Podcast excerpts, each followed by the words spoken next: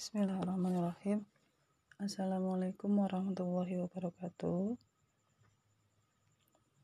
Bagaimana kabar kalian hari ini?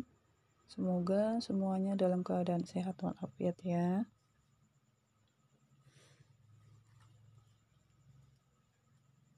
Sebelum Ibu menjelaskan materi, perkenalkan nama Ibu Dika Ratna Juwita. Ibu yang akan mengampu mapel Bahasa Indonesia di kelas 11 untuk jurusan TKJ. Di kelas 11 berarti semester yang ketiga ya. Materi Bahasa Indonesia yang akan dibahas yaitu bab yang pertama ada menyusun teks prosedur, kemudian bab yang kedua mempelajari teks eksplanasi, bab yang ketiga mengelola informasi dalam ceramah, bab yang keempat meneladani kehidupan dari cerita pendek. Baiklah, kita akan bahas bab yang pertama, yaitu menyusun teks prosedur.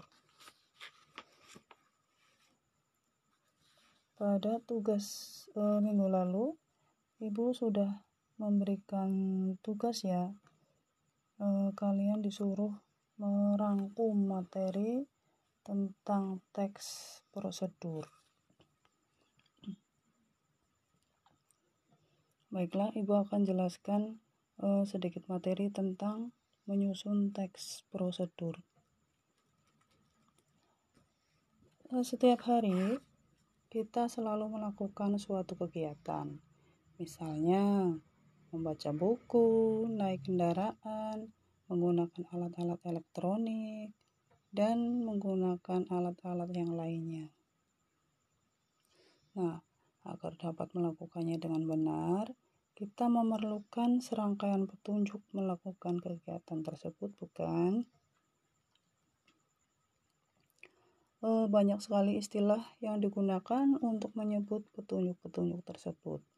Ada yang menyebutnya kiat, tips, resep, cara jitu, dan juga ada pula sebutan lainnya.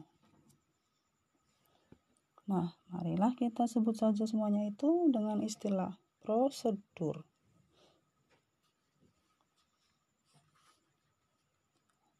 Untuk materi ini sangat penting sekali ya.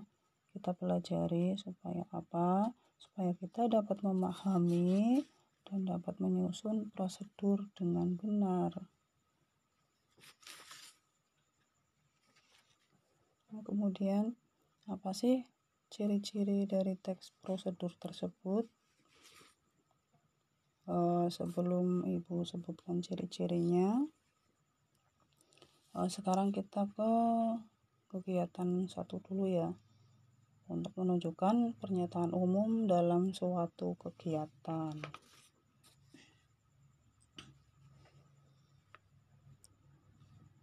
Seseorang melakukan suatu kegiatan, tentu saja harus memperhatikan langkah-langkah mengerjakannya.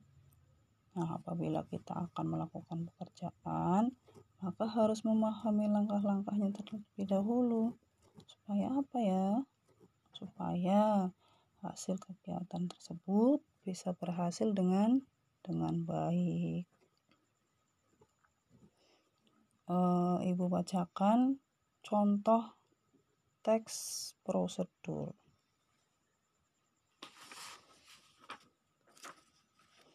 Ini ada contoh teks prosedur yang berjudul Cara Menghidupkan Komputer.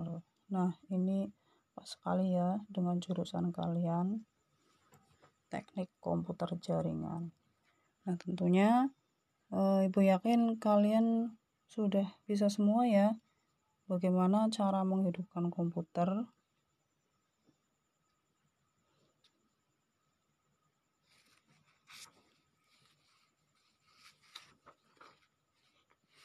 Cara menghidupkan komputer yaitu,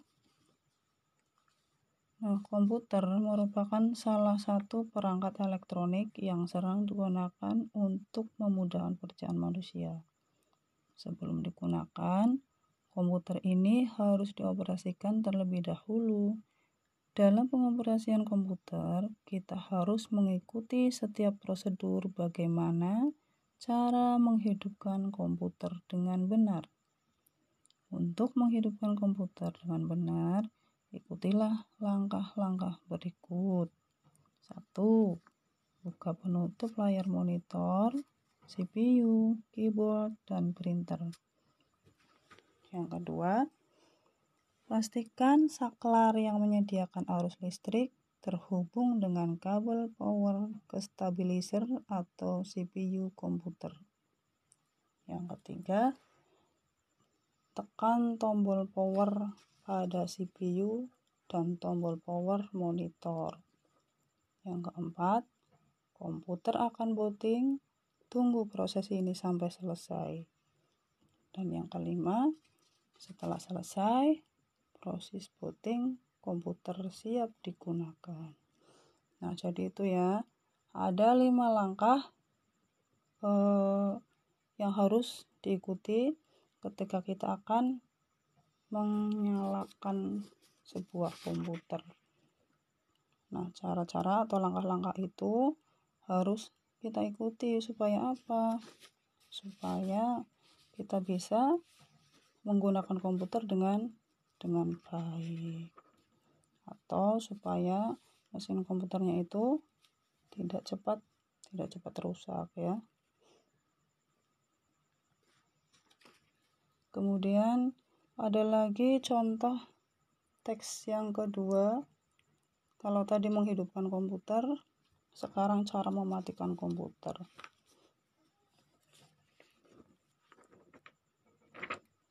Cara mematikan komputer, setelah selesai digunakan, komputer haruslah dimatikan agar tidak menyala terus.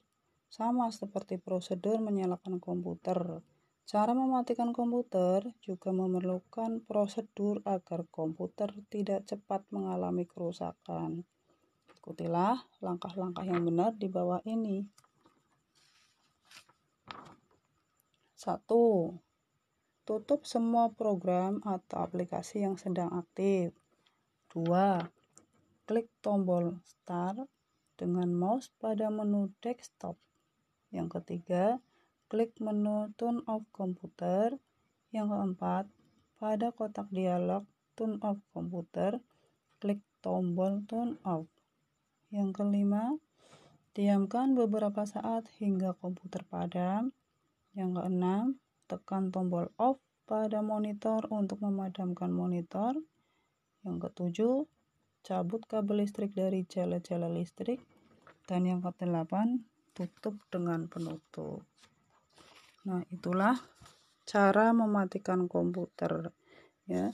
Jadi tidak boleh sembarangan langsung ditekan pada tombol on off ya. Itu kalau dilakukan seperti itu, nanti komputer cepat rusak. Nah, dari kedua contoh teks prosedur tersebut, terdapat bagian yang mengungkapkan pernyataan umum. Dan juga terdapat pula bagian-bagian atau tahapan-tahapan yang harus dilakukan oleh kita ya. Nah, dari isinya terdapat bagian pernyataan umum dan tahapan-tahapan tersebut itu merupakan dari ciri teks prosedur.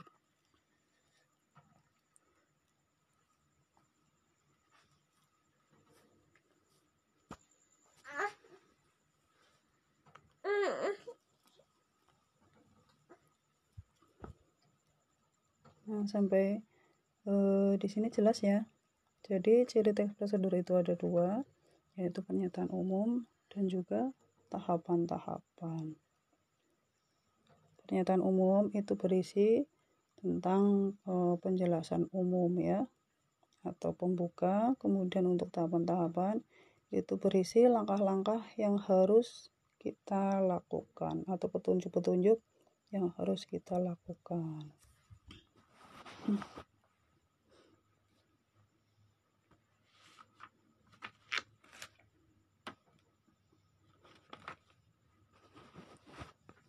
Kemudian yang berikutnya yaitu struktur teks prosedur. Kalau ciri-cirinya ada 2, kalau strukturnya itu ada 3 ya. Struktur yang pertama yaitu tujuan, yang kedua langkah-langkah atau petunjuk, dan yang ketiga penegasan ulang atau penutup. Untuk bagian tujuan, itu merupakan pengantar tentang topik yang akan dijelaskan dalam teks. Ada contoh teks yang berjudul Kiat Berwawancara Kerja. Ini nanti insya Allah kalau kita bisa tatap muka, kita akan bahas bersama ya. Ini berisi pendahuluan, itu yang berupa pengertian wawancara dan manfaat bagi suatu perusahaan. Kemudian langkah-langkahnya berupa perincian petunjuk yang disarankan kepada pembaca. Yang ketiga, penegasan ulangnya berupa harapan ataupun manfaat apabila petunjuk-petunjuk itu dijalankan dengan baik.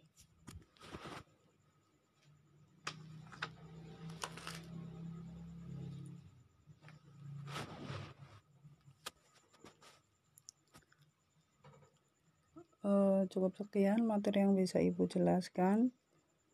Untuk tugasnya, coba kalian cari contoh teks prosedur, kemudian kalian cari atau kalian analisis dari struktur teksnya ya. Nanti kalian cari tujuannya itu apa, langkah-langkahnya apa saja, kemudian penegasan ulangnya apa. Nanti kalau sudah selesai, silakan kalian kirim tugas kalian ke email Bu Tika ya. Sekian penjelasan dari Ibu. Mudah-mudahan bisa sedikit paham ya tentang materi teks prosedur. Selamat belajar, selamat mengerjakan tugas, dan tetap jaga kesehatan kalian. Terima kasih atas perhatiannya. Wassalamualaikum warahmatullahi wabarakatuh.